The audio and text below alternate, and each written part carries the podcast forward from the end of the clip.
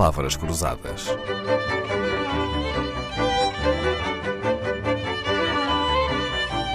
Porque quase tudo é uma questão de semântica.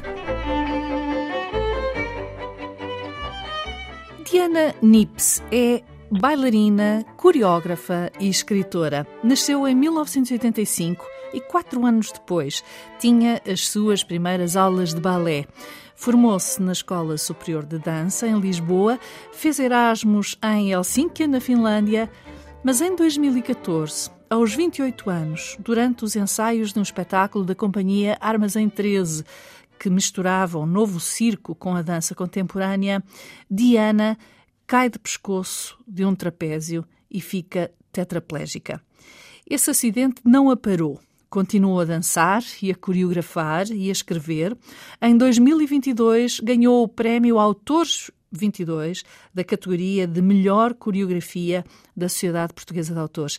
Diana Nips, fiz bem a sua apresentação ou acha que ser tetraplégica era dispensável uh, nesta apresentação? Eu sou uma, uma ativista e, portanto, uh, eu tomo a deficiência como um manifesto. Por isso, o facto de eu ser tetra, tetraplégica faz parte da minha identidade e não deve ser anulada. É? Um, a partir do momento em que o anulam, estão. Um, pronto, é o meu trabalho de ativismo e, e, estão a anular todas as barreiras que o mundo um, tem para pessoas como eu. Uhum. Não é difícil imaginar, Diana, como os médias se referem a si, uh, podem chamá-la de, ou haverá a tentação de a chamar uh, corajosa, uh, de verem em si uma heroína, um exemplo de superação, um caso excelente de força de vontade, por aí fora. Mesmo que as intenções sejam boas, para a Diana, isto ressoa de maneira diferente? As boas intenções existem em todo lado. Nós vamos reformulando o mundo em função um, dos, das novas políticas sociais. Um, houve uma altura em que a escravatura não era observada de uma forma má. Portanto, é, isto é a mesma coisa que estamos a falar.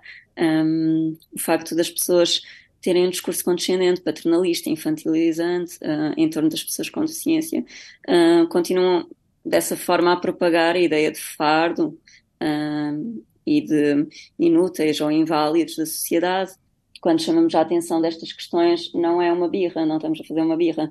Elas têm uma razão de existir.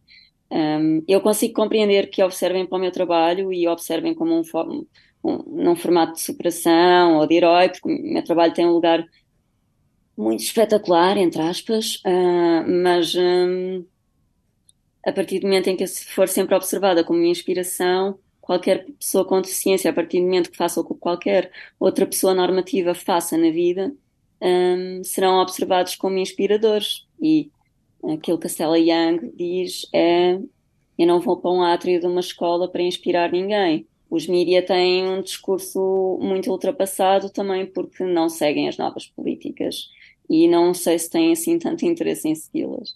A Diana usou agora uma expressão curiosa, pessoa normativa, e há pessoas não normativas?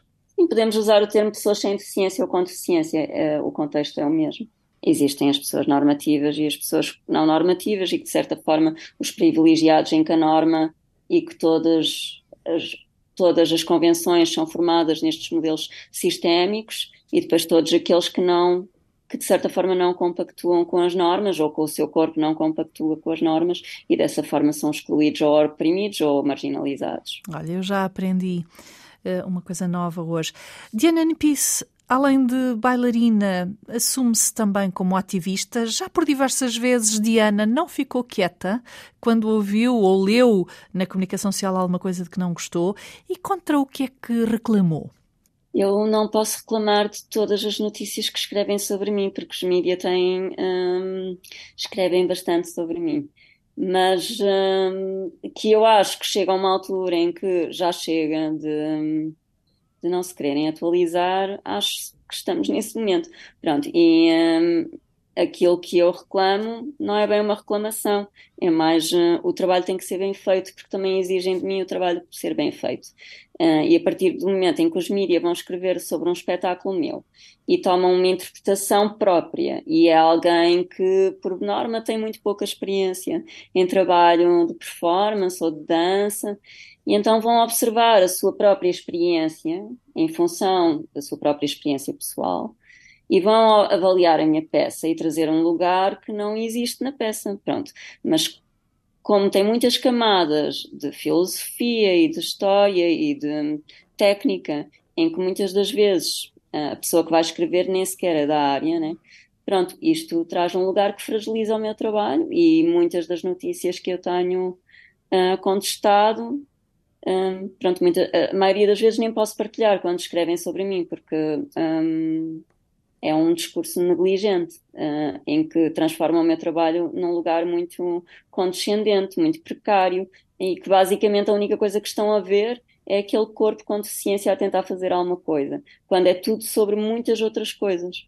Um, no, toda esta discussão surgiu sobre a minha obra do outro lado da dança, apresentada na plataforma internacional na PT23, em que hum, pronto, escreveram um artigo de crítica um, sobre a minha peça, ao qual eu fiquei muito descontente. E enviei um e-mail para as várias estruturas, porque no fundo também são responsáveis por estar a propagar um discurso um, de opressão sobre o meu trabalho. Certo. Mas a Diana, na altura, contestou o que exatamente? A linguagem, o tom, a falta de conhecimentos técnicos uh, da sua atuação? A obra, do, a obra escrita por este artigo um, faz um discurso, faz uma descrição da minha peça uh, de uma forma uh, muito simplista por alguém que não é da área e que a única coisa que esta pessoa conseguir ver, ver da minha peça foi que um, voltas e mais voltas de braços e de tronco indicam as várias tentativas de conseguir algo que o próprio corpo está consciente de que nunca irá conseguir concretizar, levantar-se. Isto é muito grave a partir do momento em que eu ando e eu me levanto. Ela não conhecia o meu trabalho e a única coisa que ela viu na minha peça foi eu a tentar me levantar. Portanto, uh, isto para além de ser uma narrativa não real, em que o corpo da performance, neste caso eu, está absolutamente consciente de se conseguir levantar, em que o espetáculo nunca foi sobre isso.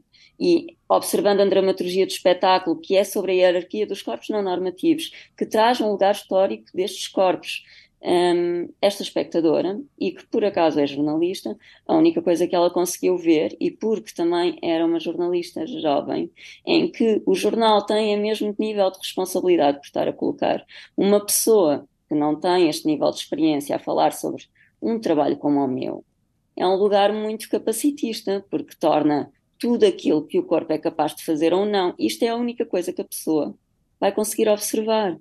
E isto é um discurso muito perigoso e é, além de ser uma visão absolutamente intersubjetiva daquilo que é o espetáculo.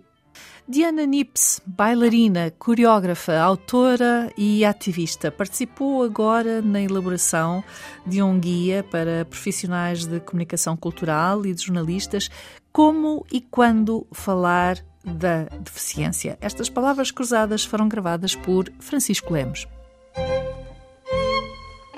Palavras Cruzadas, um programa de Dalila Carvalho.